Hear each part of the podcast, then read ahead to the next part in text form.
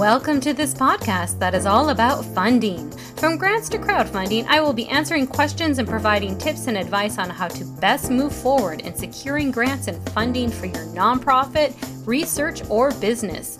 My name is Holly Rustick, and I'm creator of WeGo Consulting and Amazon best-selling author for Wish Granted tips, tools, and templates to write a winning grant.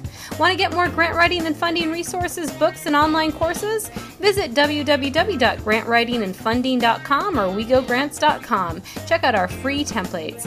Or if you have any grant writing or funding questions, you can always send me an email at hollywego at gmail.com. That's H O L L Y W E G O at gmail.com. I'm excited to hear from you and to try my best to answer any questions so that you can increase your funding and impact your community and the world at large. So let's get started because money groovy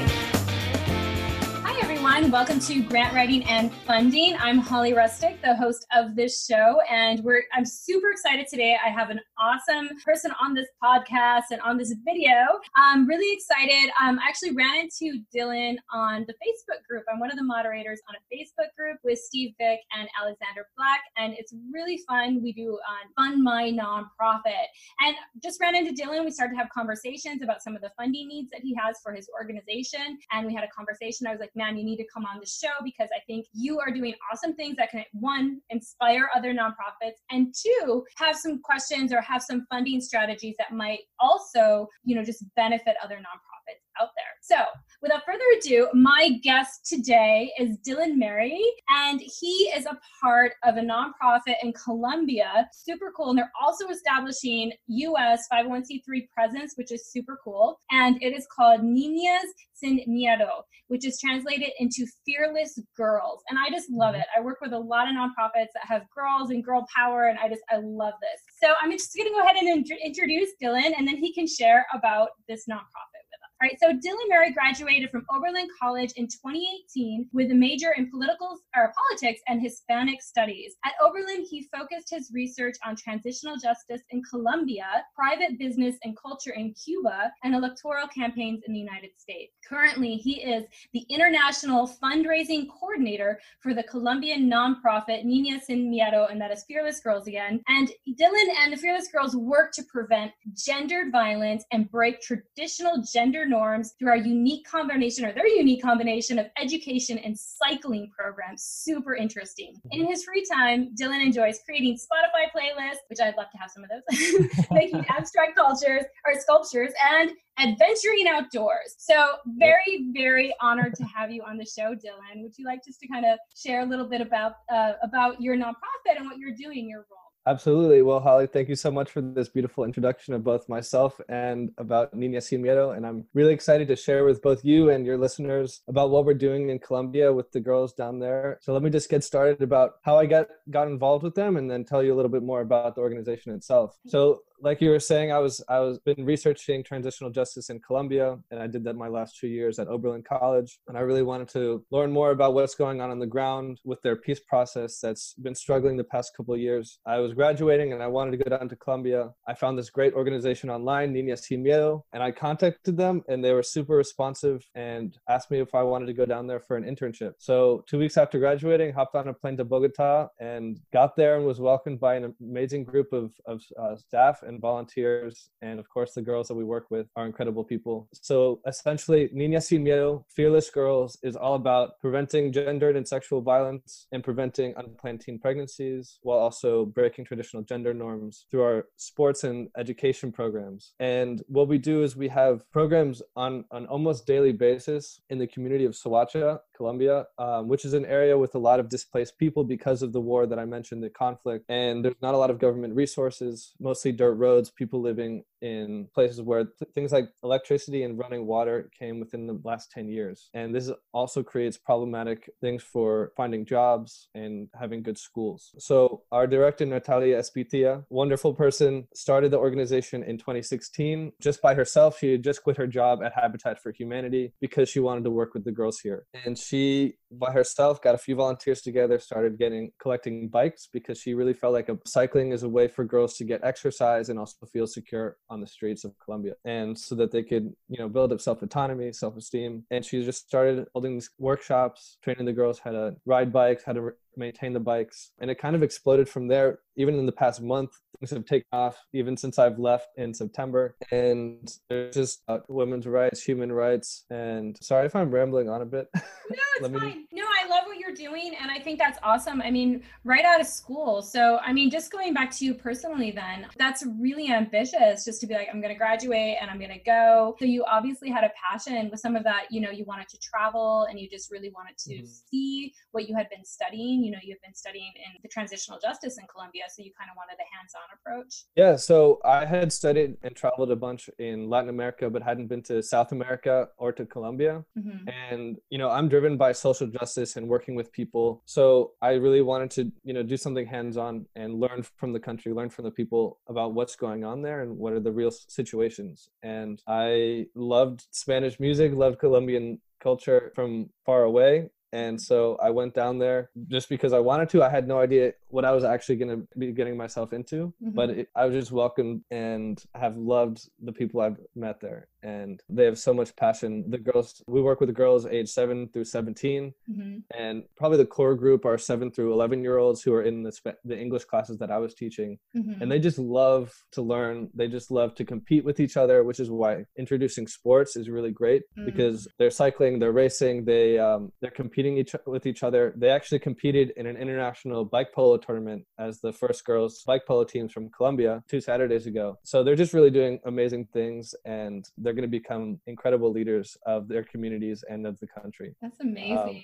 Um, so if is. somebody like you who is interested in social justice, because a lot of people, you know, out there that are listening, they might be interested, they might be college students as well, or just, you know, even, um, just people that are like, you know, there's more purpose in life and I really want to go and I want to serve somewhere. How mm-hmm. did you find them? You know what I mean? Like, of all the nonprofit yeah. world that you could go and volunteer for, like, how did you find them and kind of narrow it down to that? Like, what and how would you recommend somebody else do that to find some place to go or nonprofit yeah. to volunteer for? Well, you really have to think about what exactly you want to do and and i have so many interests it was hard to narrow my focus um, and i'm still trying to figure that out as well but talk to talk to people in the field talk to your friends, people your age or older that have worked in international projects, be it the UN, USAID, nonprofits. So I was doing all of that, doing a lot of networking, um, contacting people, friends of friends, and I had some leads, but nothing real concrete. But I went on idealist.org, which is a great website for nonprofits to find nonprofits and for nonprofits to find young people and, and people looking for jobs or internships or volunteering. So I actually found Niñas Sin Miedo, Fearless Girls on idealist.org org had a conversation i think the night that i contacted them mm-hmm. i was in the library kind of procrastinating with from my homework and i was like this is exciting let me let me see if i can talk to them right now and then we had a video chat and things just took off from there. Great. Uh, okay, so I'll definitely and, share that in the show notes, idealist.org, because that is a great resource. Great. Yeah. It is, and I applied for a grant from Oberlin College and won won a grant so that they financed me to go down to Colombia, which is incredible. Like how much was Especially, it for? Do you, do you remember? Uh, they gave me five thousand nice. dollars, which is which is great, especially for going to a country where the U.S. dollar just goes a long way. Right. And I still actually have a little bit of money left over from that. Wow, that's great. How long did that last? Was that like three months or six months or? Well, it was it was technically a summer internship grant, uh-huh. so it was supposed to last about three months. Okay. So a lot of people that were applying for different grants like this were still undergrad students. Mm-hmm. Um, so they were going to return back to Oberlin, but with this grant, they weren't specific about that, so I was able to to get it even after I graduated. Oh, that's fantastic. Okay, yeah. so and are you going back to the school and and like giving a keynote speak about this, you know, or speech about it, or sharing information with the? Yeah, so I, it wasn't required, but this past week I spent about eight days in Oberlin, going into classrooms, going to the Bonner Center of Service Learning, and talking with students about not only my experiences and the organization, but also trying to give opportunities for students to do volunteering, to do internships both remotely mm-hmm. um, at Oberlin, be it fundraising, grant writing, or digital media. And mm-hmm. then we're also going to be inviting students to come uh, to Colombia this summer and I'll help them with their with their grant applications and Mhm. because I also worked in the Oberlin's Career Center, so they Okay. gave me a little bit of insights in how to how to do those applications. Nice. Okay, perfect. And were you able to recruit some people then? Did you get some people like signed up that Yeah. are interested? hmm I have about nine or ten people that um, that uh, contacted me or came to. Um, I actually had some drop in hours Mhm. um, at the end of the week, so people came to the office I used to work in, and they talked with me, and we were kind of brainstorming ideas about how they can get involved with Niña Sin Miedo, be it over the summer or right now. So we've got some great support. And I did I did a similar talk at my high school in DC Oh, uh, a couple of ago. So I have two two groups of, of students, Mhm. uh, both in Oberlin and DC, that are getting ready to get started with me. So I'm really excited about that. That's amazing. And and just for you, you know, your role. So you've been doing all this studying um in tra- transitional justice, uh, like kind of more macro. It looks like more macro kind of things in your in Mhm. your studies, your academic studies, private business,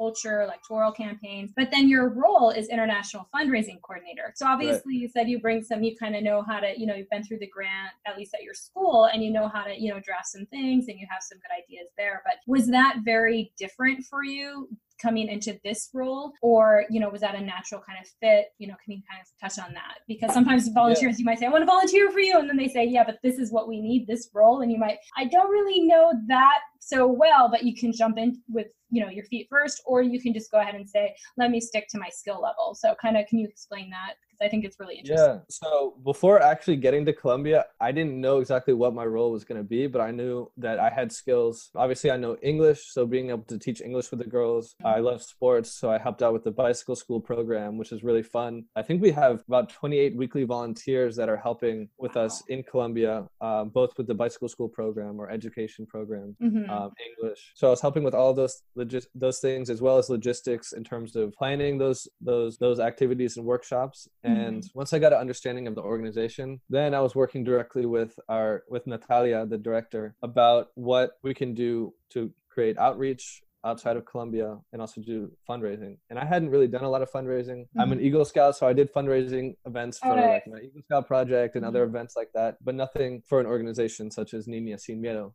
Mhm. So I just kind of jumped in and I hadn't done a GoFundMe campaign, but I was I decided, you know, this is what we're gonna do. Mhm. And we set a goal. Originally it was fifteen hundred dollars and then we we decided, no, we can do two thousand. nice And then we started at two thousand and then we realized, you know, things are going quickly. So we jumped it up to twenty five hundred and then we broke that goal within a month nice and we moved it up to 3000 and now the goal is at 4000 Wow. so we've gotten a lot of support i think in the first month and a half we had 63 people donate and, and then between five and 500 dollars to get us to over the 3000 mark Oh, and great. that was really really exciting i had never done anything like that before Mhm. but i realized you know we have a really great story we're Mm-hmm. we're working with girls in a country that really does not support them Mhm. from a fundamental level. Colombia and, and other Latin American countries, women are not appreciated in the same way as other countries are. Like our director says, a lot of women in these communities specifically have to ask their husbands for permission to do things. Ah, mhm.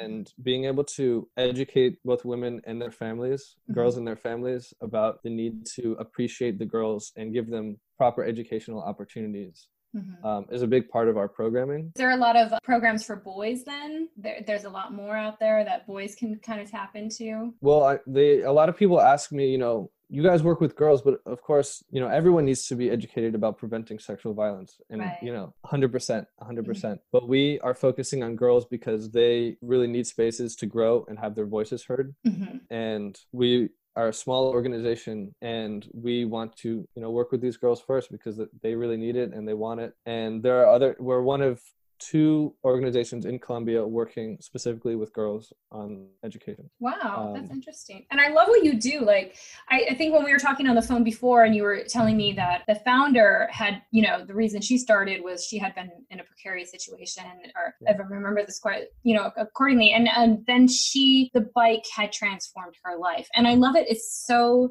simple. It's not like, you know, she had to spend $100,000 on some huge program to change her life. It was like a simple thing. Like if I'm on a bike, a guy's not gonna be able to grab me as easy, you know, easily, right? Um, I have a little bit more freedom. I can get around. I mean, just that simple like transition of transportation allows empowerment. Yeah. So can you kind of talk about that a little bit? Because I think it's so interesting. Yeah. So she has a pretty powerful story, Natalia Espitia. She, like I was saying, she had been working in international um, NGOs such as Habitat for Humanity, Mm-hmm. And she had been working in Argentina where she experienced an attempted uh, sexual assault mm-hmm. and she escaped, but she was not feeling safe and secure and happy on the streets, just mm-hmm. walking around. And she left Argentina, went back to Colombia, and started working with Habitat for Humanity as their as co- their country communications director, and she was working directly in the communities of Soacha and others, and started building relationships with people. But she still wasn't feeling secure about her own situation mm-hmm. and about the incident that occurred to her. So her boss suggested that she learn how to ride a bicycle, and so at the age of 27, she learned how to ride a bike, and like you said, it, it really just transformed her and her outlook on life. And she realized, you know, I need to spread this to other girls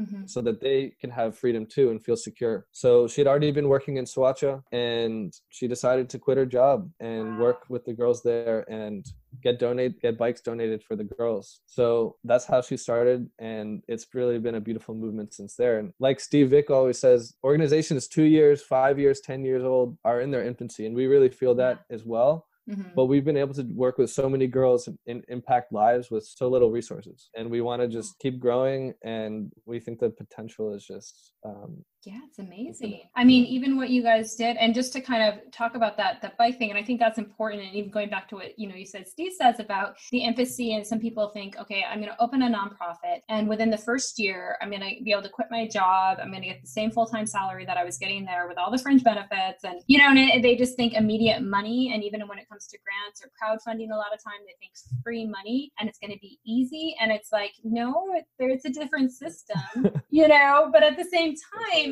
if you can think of cost effective ways too that can transform people's lives easier because sometimes if you put huge programs into place right it doesn't it's too far away from what's been happening for people that it's too far of a jump. And just another example is a program that i've heard works really well is for people with diabetes right? And one of the things that they do is they have just a walking buddy program and that's been able to help with diabetes type 2 just to have a like tremendously. And it's not like we have to put the state of the art $500,000 system in place and or everyone has to eat vegan when they're not used to it and it's too hard to wrap their heads around. It's just a walking buddy. Like everybody knows how to walk. You know what I mean? Like it's a simple thing. So I love that with a bike because a bike is affordable. Everybody can learn how to ride a bike. You know what I mean? You can have training wheels if you need to, but you know, it's it's yeah. a simple thing. And I, I just I love the approach and I love how it's spread. You were just telling me about uh, a bike tour. Can you talk about the bike tour? So yeah. this year we hosted our second second bike tour in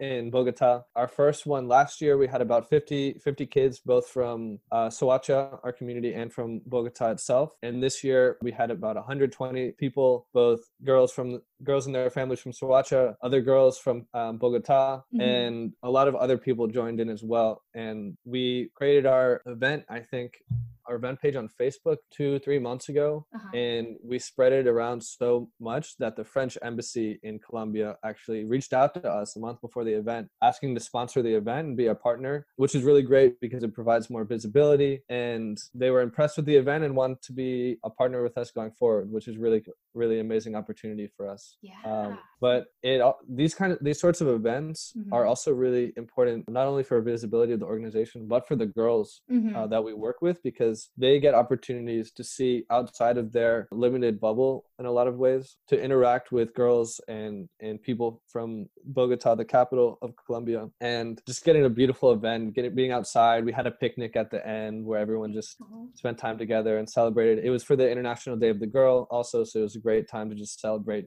girls and that's just one of our one of our big events in in october and we have a second one coming up this weekend on the 20th where we have another our second big event called the our second girl empowerment convention which is really cool. Our first one we hosted in july so i was there and and was helping out and it was just a really great event for uh, female professionals who we invited to hold workshops and talk with the girls about life trajectory about their goals about breaking gender norms and stereotypes about them. We had uh, a woman who became really uh, deaf at a young age, and but then her mom worked with her to be able to learn seven languages, which wow. is really cool. She knows how to read lips and to make and to speak in in seven languages, which wow. is really awesome. That's amazing. So it's really great for the girls to see how they can, they too can um, overcome great adversity. And we have our second one this Sunday, I believe, and we're inviting um, women that are just doing awesome things in Colombia, female rappers, singers, and anthropologists. We have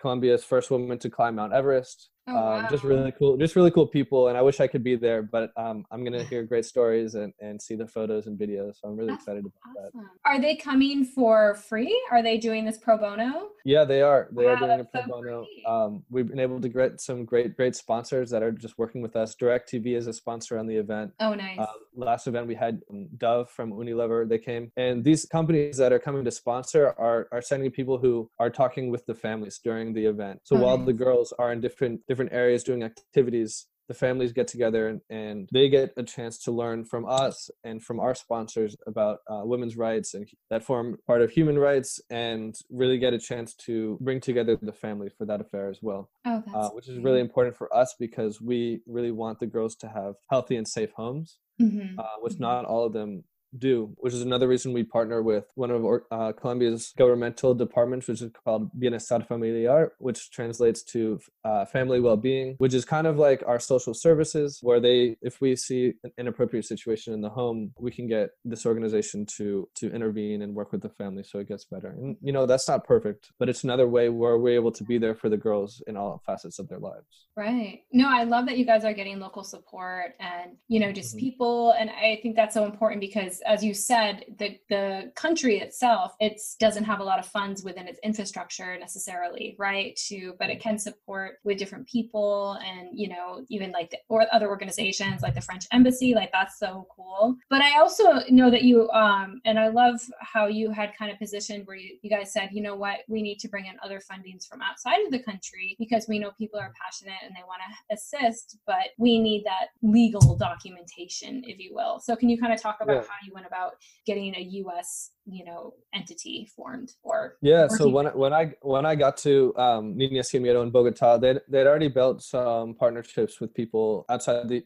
outside Colombia, mm-hmm. be it um, Colombian expats living in Australia, Germany, U.S., and had some monthly donors outside mm-hmm. the outside the country, but it wasn't really a substantial organized part of our fundraising. And towards the end of my time there this summer, um, Natalia asked me to go to the US and establish the organization's presence and get nonprofit status. And I was really excited when she asked me to do this because I know that it was just a great next step for the organization and also for me. Mm-hmm. I had never done anything like this and I'd already learned so much in, in the two or three months that I was there, but I was really excited for this next step. So I started trying to educate myself on what does it mean to create a nonprofit. Now, I actually started out with uh, the nonprofit ally nice, um, because nice. someone had recommended that to me, and so I started listening to Steve's podcast, which was really great. Had so uh, has so many insights, and his guests are awesome. And started writing my articles of incorporation. Started mm-hmm. drafting bylaws, trying to get to get you know educated on what like what are the steps legally to get uh, status. And when I got back to the US, I started talking with people that I thought would be great board members. And I had got some support, but it was a little bit not as strong as I would have liked, mm-hmm. especially. And I think that was because I'm so young and the organization is not super well known outside of Colombia. Mm-hmm. So people were not, you know, really ready to get on board with me on this project. You know, they wanted to support, you know, here's, here's a hundred bucks but I can't really dedicate my time as a board member. And, right. I understood that, but it was frustrating. But then I talked with the pastor of my church. She's got a great nonprofit, and her husband also does a lot of nonprofit work. And so I sat down with them, and um, and her husband told me, you know, my my friend has this new tech company that has a platform for nonprofits. You should talk to him So I talked with uh, the CEO of this company called Giving, uh, GVNG, and they have a platform where they they provide umbrella 501c3 status. They, mm-hmm. they do all the, the legal back work, the, the finances, all of that. And me being by myself, I had raised some money, but I didn't have a team around me. It seemed like this was the best option. So I jumped on with that and, and now we have nonprofit status, which is it became it came almost immediately. Now they do a background check on you, but you can start fundraising pretty much right away. And you're that. operating under their 501c3, is that correct? Right. So yeah. we don't have our own board. We use we have their board. We have 501c3 mm-hmm. status through them. And we're you know, working out the kinks were their first uh, international NGO. They had done, mm-hmm. they had worked with an emergency relief nonprofit that was sending money to Guatemala, mm-hmm. um, but we are their first kind of, you know, longstanding organization um, outside of the U.S. that they're working with. So it's been a little, it's not been the easiest transition, but I think it's working really well for me being by myself right now on this team. And I think that's a, it's a good solution, you know, because you can fall underneath another umbrella. And there are a lot of nonprofit umbrellas out there that that's how yeah, they operate. Yeah, and it just it, you know, oftentimes they'll do your financial reporting, which is good. You, they can be your bookkeeper, which is amazing, mm-hmm. and they can write grants for you sometimes to do grant training. So a lot of times that's kind of their what they do for it. I'm not I'm not sure about giving, but I believe you said they are helping with your bookkeeping and that sort of thing. They handle that end. Is that correct or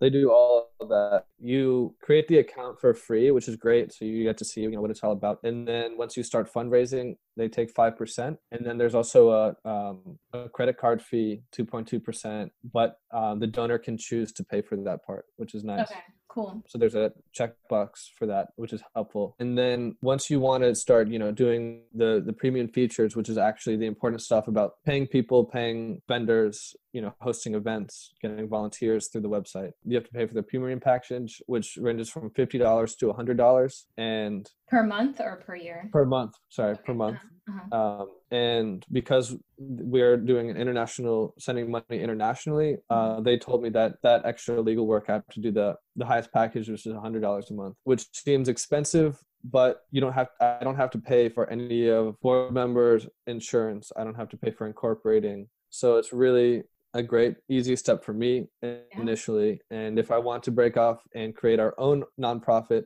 we technically are our own nonprofit, mm-hmm. but if we wanted to create more autonomy, we can at a later point, which is great. Right. Yeah. And I think that's fabulous because it is. That's a great transition because it does the paperwork t- take time. Sometimes your 501c3, it can take, you know, for your federal one, it can take quite a bit of time and it's expensive. Yeah. You know, it's about 800 bucks at this time, I believe. So it, yeah, right there, you're just saying, okay, we're going to go ahead. We're going to have, and the other thing too is this organization, they have history right of different things. So they, they probably have more credibility than you would have right out of the gate. So right. to be able to start securing some grants through them, it, I mean, that would be helpful. And they have a CPA, they have all that stuff on board, you know what I mean, within the organization, it will help you be more credible to get funding. And then later on, like you said, once you've built up your reputation a little bit more within the states and getting federal grants and foundation grants, then um, you can really launch off if that's where you're looking at going. So I think that's a great solution. And I love yeah. that, you know, you guys are talking about that because because I actually have a lot of international nonprofits that come to me and they're overwhelmed with the paperwork and the process of getting the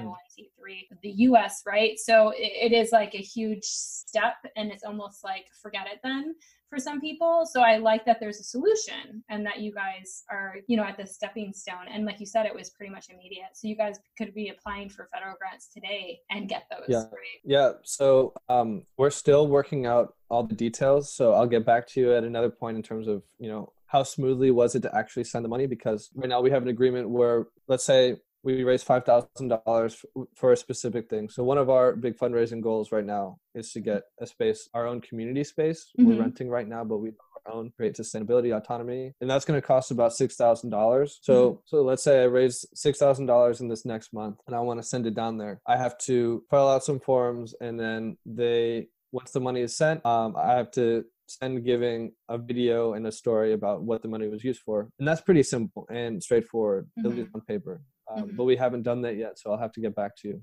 mm. about how easy that is one thing that i don't necessarily like about the platform is that they only they give us a website too which is really oh, cool oh, nice. don't have to pay for a platform yeah. Uh, but there's not a lot of design or you know you can't there's like not a lot of options if you look like customization yeah you know you put your your video and your story and things like that but there's not a lot of customization beyond that Mhm. um, and for the fundraising the crowdfunding uh, campaign they say that they don't show the goal to the donors which i think is not so great you know i remember listening to and watching your podcast with with steve and it's great to show the donors what is our goal and then to have that ticker you know oh get past that 30% point to Mhm. really get get moving yeah. uh, so that shows momentum for our donors Mhm. and and it doesn't show that which i think is uh, a mistake and i Uh-huh. think i should probably talk to now i've, I've been talking with the ceo so Mhm. maybe i can talk with him and see if if he can make those changes because i think that would be Yeah. huge. I mean, you could even look at, you know, some of the other nonprofit crowdfunding sites and just show him that That's this is what is happening, you know, kind of as like this is what everyone's doing. So obviously there's some, you know, backing to it. They're showing these Yeah. and you know, and, and the other thing is you do want to get some people kind of at a soft soft launch to show, you know what I mean, to kind of up the ante a little bit so it doesn't start from zero. yeah. But you already have, like you already started on that. Like you said, you're up to what, 3K now? Or you're yeah 3700 3800 Okay. which is great and but we're going to be transitioning away from the gofundme to the the giving page our which I is see. nsm usa because uh, when when donors contribute on our website now on this Mhm. us website uh, they get an immediate email with their tax deduction information their tax receipt Oh, that's nice. Yeah, which is which might be the case for other nonprofit based or centered crowdfunding pages Yeah.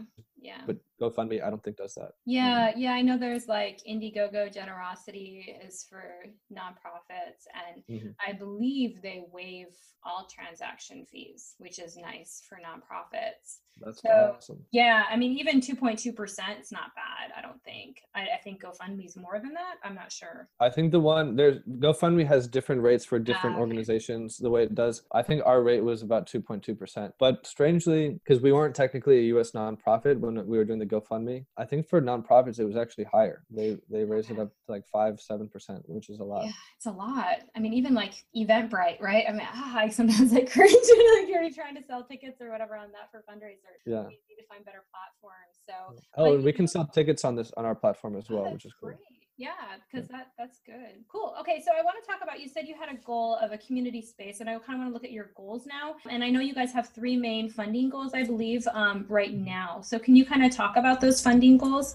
Yeah, yeah, absolutely. Mm-hmm. So, like I was saying, our, our first big goal is to purchase a lot in our community, which is going to create a space for girls to be able to access every day. And those are places where we're going to be talking about education. We're Mm-hmm. going to be teaching English, sex ed, making sure the girls know what their what their rights are, which is Mhm. really huge because they don't know if they don't know what they are, they they really don't know how to exercise those rights Right. Uh, yeah. which is huge. I know we all in the U.S. You know, sex ed classes is normal. Sometimes it's fun. Sometimes it's boring. You know, but I think a lot most of these girls don't have access to that in their schools. right. Um, so it's really hard for them to know how to build healthy relationships. Right. Um, don't know what what signs to look out for to get out of precarious situations. Mhm. Um, Or even so- just knowing how that they can say no, those kind of things. exactly. Yeah. And a lot of people, even in the U.S., don't know that until high school or college.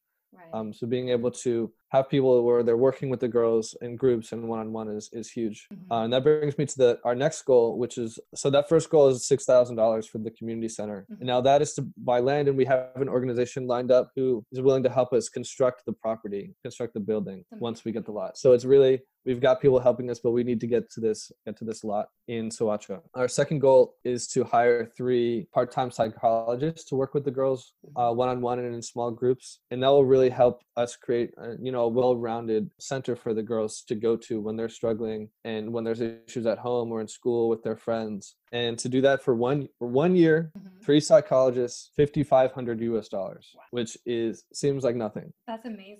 So we really feel like this is another achievable goal for us by the end of the year. And our third goal is to strengthen our programming. So to strengthen our staff and hire another program coordinator who would be able to help us with administrative work and also just organizing, increase our impact and capacity building. And that would cost about $5,000 a year. So we're looking at really an achievable goal of, of of around $17,000, which we feel like we can achieve, especially once we've uh, created this impact in the US mm-hmm. you know and that's what my goal is and i'm putting together a team here like i said of oberlin students of my of high school students. So we're going to do at least two big fundraisers by the end of the year which i'm really excited about. Awesome.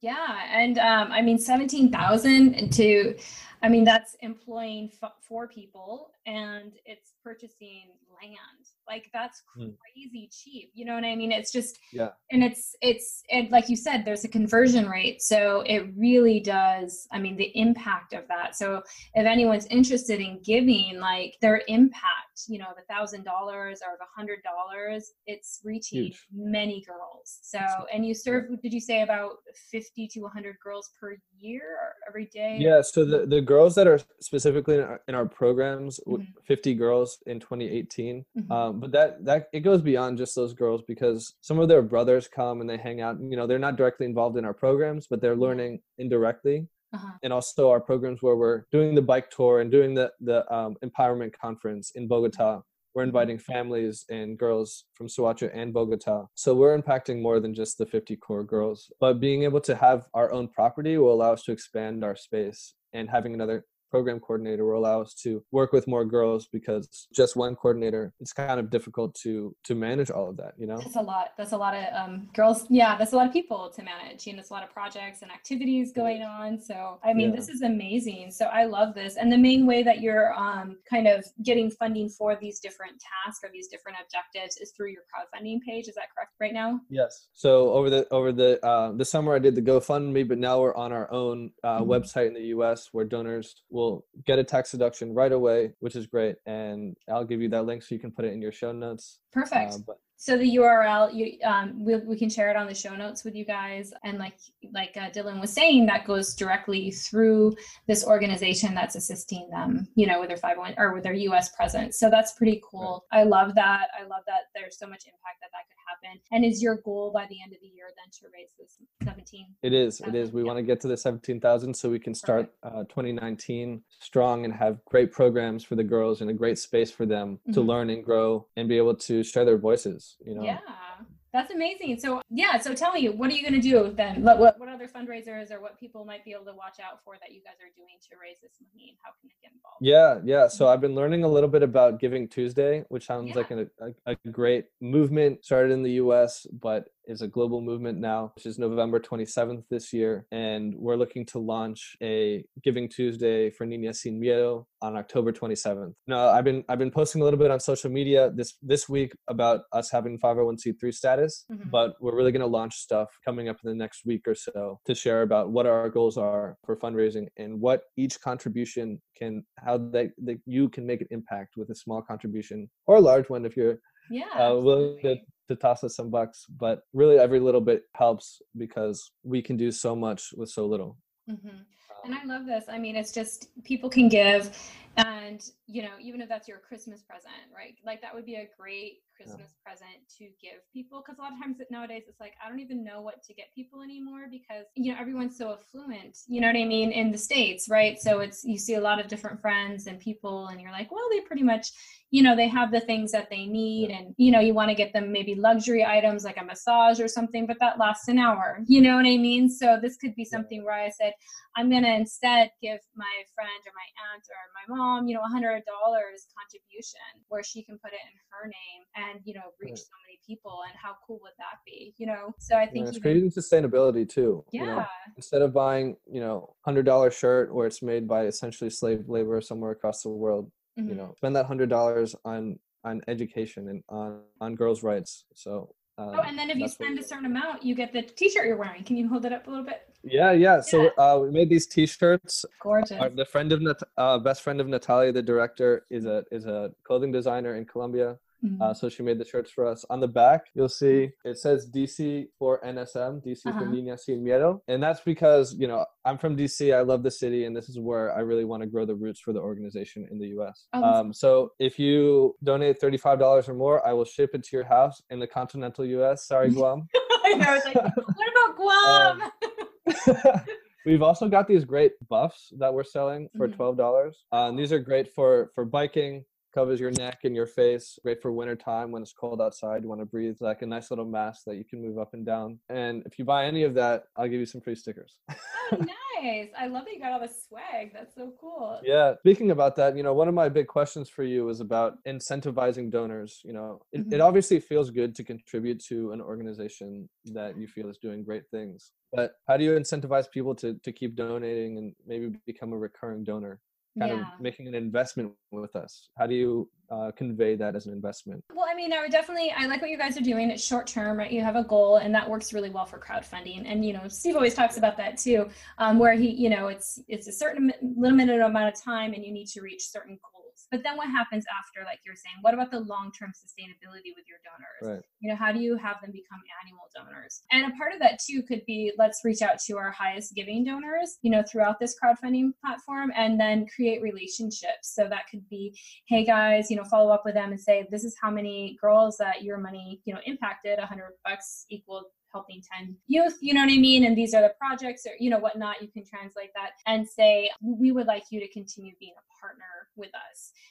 and right. you know and that that way you can also put together solicitation letters. And a lot of them i'm doing nowadays honestly with the nonprofits i work with instead of just specific events like fun you know we're doing this gala say so we need $5000 or whatever. Instead of doing that say what are all the different events you're going to be doing for 2019 right? You might have another um, bike tour in um, Colombia and one in dc and you know what i mean? There's some other things that you're going to be doing. And say you know for an annual donation of say a thousand dollars or whatnot, whatever tier levels that you have, you can be this type of, of donor. You know, you can be a fearless girl donor and you can um, get your logo on all the things that we do. Companies love that, especially other, or if it's an individual name, maybe if they want their name on that or if they want to come up, you know, even with their kid's name, they want to name their donation after their kid yeah. or something, you know, maybe they have a daughter, like my daughter is Bella, maybe I want to have, and she's seven, right? So let's sponsor um, a Bella project, right? So, and that helps yeah. other girls her age. I think that would be fun. But just to tell them that these are all the different things that are going on. You can name something after this, or if you have a logo, we can put that on all of our advertising, our marketing materials, our outreach materials. And you can give even, it's important too to give a, some kind of appreciation, right?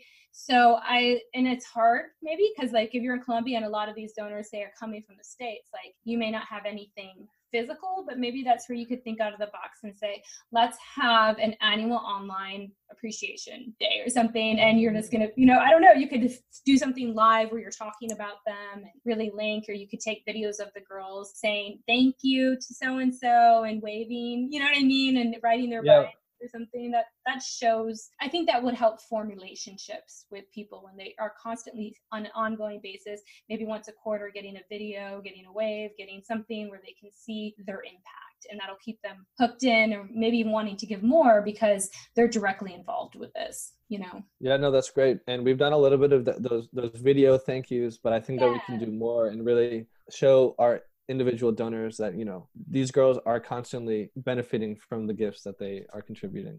Yeah and it's just you know they're annual you really want to pull them in like you know we want a thousand dollars a year and but throughout that time it's not just a, okay thanks thank you that one time you know it's about how do we develop a relationship or just almost think of them like they're advisory board members and they want knowledge about what's going on. So once a quarter what are we going to share with our donors? How are we going to keep them involved you know, are we going to invite them down here? You know what I mean? Like, hey guys, if you want to come down, yeah, like meet the girls, come, you know, see what we're doing. Even in the States, you can do stuff. So if you see a lot of your donors are coming from DC, you know, maybe you could do something up there as well. And I love, I think you said, are you actually already doing the bike tours in DC as well? We have not. Uh, okay. I was thinking about doing one this year, but the weather's getting pretty cold. Yeah. So yeah. probably the best time we're probably going to do one in the spring would be the best time for one in DC. That would be. What about like even some gyms? Could you do a spin class dedicated? Like yeah, like that's a good idea. Thanks. that might be fun. yeah, and especially like a, um, a gym that's kind of socially conscious, or they're you know you could coordinate yeah. the whole franchise. So at the same time, like at noon spinning classes across DC, we're gonna you know donate this class to the fearless girls and everyone chips in a donation that would be really fun and really int- whatever you can think out of the box because you know like you said it's cold like but right. inside do it there i don't know So that might be a fun thing. Yeah. Yeah, no, that's great. And you know, I can I can go to the different gyms and just talk to them. You know, and you know, maybe one out of five says yes, but that's mm-hmm. that's one big class of 30 people donating 10 50 dollars. Yeah um, and so maybe they keep it as a monthly thing or something you know and it's good pr for them right? So so it actually it would help i think it would benefit a gym you know to do something like that because it puts them on the map. And the other thing i want to relate it back to is your social media. So your social media you guys have a good following so leverage that yeah. you know what i mean? Like we're going to share your, your the, we can Facebook Live one of the one of the spinning classes onto our Facebook, right. and you're going to get a lot of views. You know, we can share it in different groups. We can um, definitely promote you as a socially conscious gym that's doing something different. That might be a good way to get them to be like, yeah, I want to do that. No, you're right. For them. But yeah, can you talk about your social a little bit? Cause I, I love that that you have that. Yeah. You did say that's a place where people can go to check you out. So where where can people find you? Yeah, so people can find us first of all by googling Niña Sin Miedo, mm-hmm. with the Enya on the second N. But on on Instagram it's Niña Sin Miedo. Facebook it's Niña Sin Miedo. Twitter it's Niña Sin Miedo as well. Mm-hmm. But if you just Google us, you'll find it right away, which is great. Yeah, so we we have a lot of posts in Spanish right now, and I've done some in English for us. But part of my recruitment here in the U.S. is finding people that can manage our pages and make content in English, which is really huge for uh, constantly updating our followers and our donors to to share with them what we're doing. And October has been a crazy month for us. We've done so much, and a lot of my friends are reaching out to me, being like, "Wow, Dylan, you're doing you're you're saving the world." and while I don't feel like I'm saving the world, I feel like I'm doing my part. You know, I'm doing my, one small step where I can make an impact. Yeah, and people see that and they love that. People love it. I mean, it's inspiring. Like even when we were talking, I was like, "This is great." Like he's right out of college, and it's not like, "Where's my job? What's my career going to be? I've got to go." I don't know. There are people pestering me about that, but but no, I really, I really feel that I'm doing amazing work and mm-hmm. I'm gaining a lot both personally but also professionally building up my experiences building up my knowledge of of how to do all these logistics and, and fundraising and relationship building in the organization. So i think i'm i'm getting a lot and i'm doing other small things like tutoring spanish and taking farsi lessons soon like i mentioned to you earlier. Yeah. so th- this is just a really a great time of my life where i get to experiment with with great opportunities and i've just been really blessed mm-hmm. to, to be part of this great team. And I, I love i love calling our director and calling um, the other staff members and volunteers and just learning okay what did you guys do today? Tell me tell me what you did. And they've just surprised me all the time especially this month about about what they've been doing. A couple weeks ago they surprised me and said that they met the some of the girls spoke in front of bogota city council which is crazy. I've never been to a city council before but girls from 9 years old 13 years old were speaking in front of city council members talking about girls' rights. And mm. that is just so exciting. Great opportunity for them and for the visibility of girls in the country to say, you know, people really care about us. And mm. that's what the girls really want. And then this past week, the girls were invited to meet Marta Lucia Ramirez, which is Colombia's first and only vice president of female vice president of Colombia.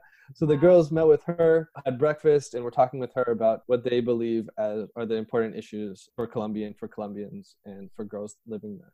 Oh my gosh, I just got goosebumps. Like, that's amazing. I mean, I think what I would love, yeah, I would love to see is, you know, in five years, and 10 years, like where these girls are then. Because it just seems like yeah. they're all going to be, you know, major leaders or influencers, you know, eh, eh, of some sort of yeah. positive, just amazingness you know in the world. Exactly. so i mean and, you're creating legacies really you know. Yeah and the vice president asked these girls what do you want where are you going to be when you grow up? And all of them said you know doctors lawyers wow. um, you know senators um, but mariana who's 13 years old she gave a great answer. And we always we believe that she's going to be one of the best leaders of the organization and maybe even colombia and everyone was she she spoke in front of Bogota City Council, and after she spoke, people were chanting Mariana for president, Mariana for president.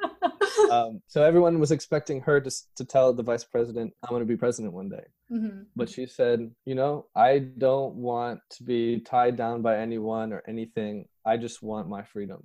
Aww. And it was just a beautiful thing for her to say, where she feels like she's a free spirit. Mm-hmm. She's an amazing leader She's really smart.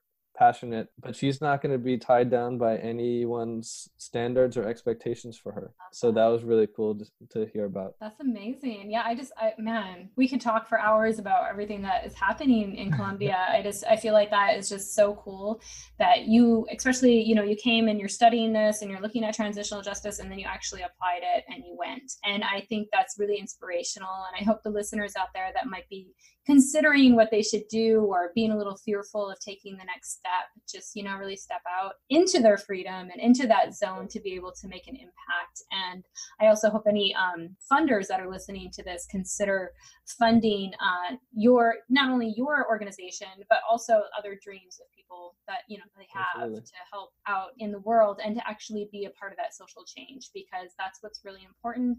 You know money is a mechanism absolutely but all the wealth in the world can't bring about social justice unless you have a heart for it. So i just commend you for that heart in you know doing it. So yeah it's amazing. So um, before we close up i just i know um, you want to talk about this and I, I, just said you know if you got if you have any questions at the end um, for me um, you know because with my grant background um, go for it ask me and hopefully that would help any other organizations that are that are out there. Yeah.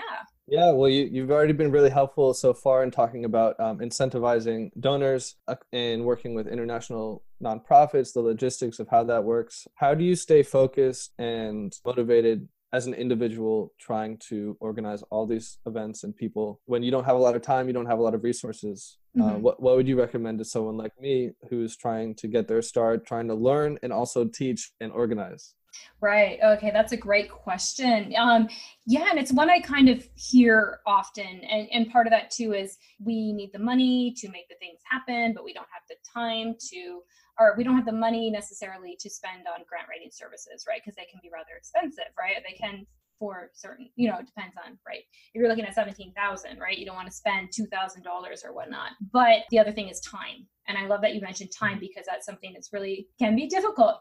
But I think you're in the right direction. Like absolutely. You already have what about nine people you said on the on the that are kind of like, hey, we want to help, like volunteers, right? Yep. And I think that's really important to have them and to say, okay, guys, this is what we need to do. And then it's really about delegating. And then you can even say for each person, like, even if you yourself don't know, like, I don't know how to connect, I don't know, you know, this certain grant, it's a federal grant, I haven't written it before, I want you to learn how to do it. You know, so how do you do that? Yeah well you can there's books out there um, there's courses there's different things that are very affordable that they could then take to do that right? So then you're not taking your time even if you knew how to do it you're not taking your time and resources to train somebody else how to do it. You're leveraging other sources. Right. so that can really help you know mitigate some of those costs and some of your time especially. The other thing is too is that you would more focused kind of recruit people and volunteers. You know, you can make a job description for a grant writer, for a crowdfunding um, organizer, for a development donor development person, right? And actually say this is this is a job description. These are all the things that I want you to accomplish. So in a way, you could maybe yourself just I love mind mapping, or, you know, where you just throw everything out on the wall, yeah, yeah. right? You write it all down. And you could do something like that. Like, what are all the different roles that I feel like need to be done? Right, for this job. So all of a sudden you're like a grant writer, and then you're listing all the different things they need to do. Crowdfunder, all the things they need, donor development, da, da, da, marketing, you know, and you just list it all out. And then you say, okay, there's no way I can do all of this, but it all needs to get done. So now I'm going to create operation manual. I'm going to create job descriptions for each role. I might have yeah. to assign myself to those roles for a while, but you know, but but it's there, right? And then as soon as somebody comes on, so you can either, when that person comes on, you say, okay, you need to learn how to do this role, and here's your job description. So for them too, it's clear. It's not like, what do I need to do? And, you know, and then you're like, oh my gosh, now I have to work extra hard because I have to organize them. That's a lot of work, it's a lot of time. But you already have something developed. This is what you need to do. This is what I, I'm expecting from you, you know, and this is what you're going to get in value in return. So you can have those things listed as well. And that's really important to say, what is their value? Even if it's just, you know, they're learning things and they're also getting getting you know things back you know they're feeling like they contribute. So that's good for them. The other thing Absolutely. is um, you can also sorry it was getting a little bit but you can also then advertise those job descriptions for people that actually have the skills. So you already have the job descriptions written out and you can attract people. And yeah sure it might be an unpaid position but they're getting once again the values back. They're getting maybe you know extra work whatever that you know they can actually learn how to do more things in a better way or get experience put it on the resume all those sort of things. So or they might just not need the money. They might be highly skilled with those you know and they just don't need the money but they're able to actually contribute that skill to your organization which is awesome. And there are people out there like that right? So definitely you can go either one of those ways. It'll help you mitigate your time like time loss and it'll you know just get those people on board and it'll help you also know what to delegate. So that could be something that really keeps you more focused. And it's just every week what is the goal? You know here's our goal at the end of the year yeah. 17k work backwards. What do we need to do to get there? Well, by the beginning of November, we need to have 13,000.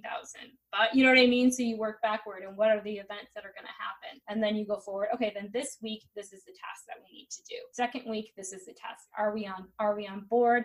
What do we need to change as you go through? But just to have the strategy all lined out. And that can take a little bit of time, but honestly, you're going to save so much time when you plan it out like that. Yeah, it's so worth it, I bet yeah, one day of just doing all that and then say go. You know what I mean? So yeah, that would be um, something I've done that for myself as well, and it's been so helpful. So that's something I could recommend. But yeah, I'm sure there's um, other options. So you guys that are listening out there, if you have any solutions or suggestions too, um, go ahead and you know you know send over to Dylan, or you can always email me at hollywego at gmail.com, and I will definitely get it over to Dylan. That'd be great. Thank you guys.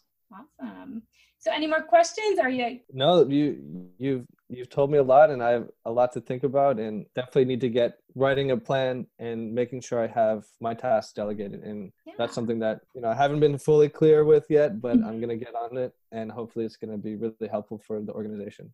Yeah, and I'd love to see like um, go ahead and you know if you guys aren't in the Facebook yet, uh, the Facebook group Fund My Nonprofit, definitely get on board and you can follow Dylan there too. Dylan's active over there, and um, yeah, please share there what you guys have been doing as well to kind of connect people and just to keep us updated because I think awesome what you're doing. I'm definitely going to follow you guys on social and see how I can contribute as well. Like I said, I would love to name something after my daughter and give you that. Mm know that would be really cool. You know so i think that's that's amazing that you what you guys are doing. And i just want to commend you again for being an individual who's just volunteering. I mean you know you had a stipend you had a grant but really 5000 that's not a lot it's not you know what i mean? Like as a graduate and going back in the states like i really you know i think that you're very just humble and it's just it's inspiring to uh, talk to you. So i just want to thank you for your time. Well thank you holly for talking with me and giving us a little bit more visibility and i look forward to continuing talking with you about each of our projects going through the next months. Absolutely absolutely. All right guys. So once again you can find dylan tell them again where you can find you or where they can find nsm you. nsm usa dot gvng dot org. That's smusa dot gvng dot org, and you can contact us there and donate or volunteer. Um, we'd love to have uh, your support. So thank you guys. Awesome. All right. Thank you so much, Dylan. Bye, Holly.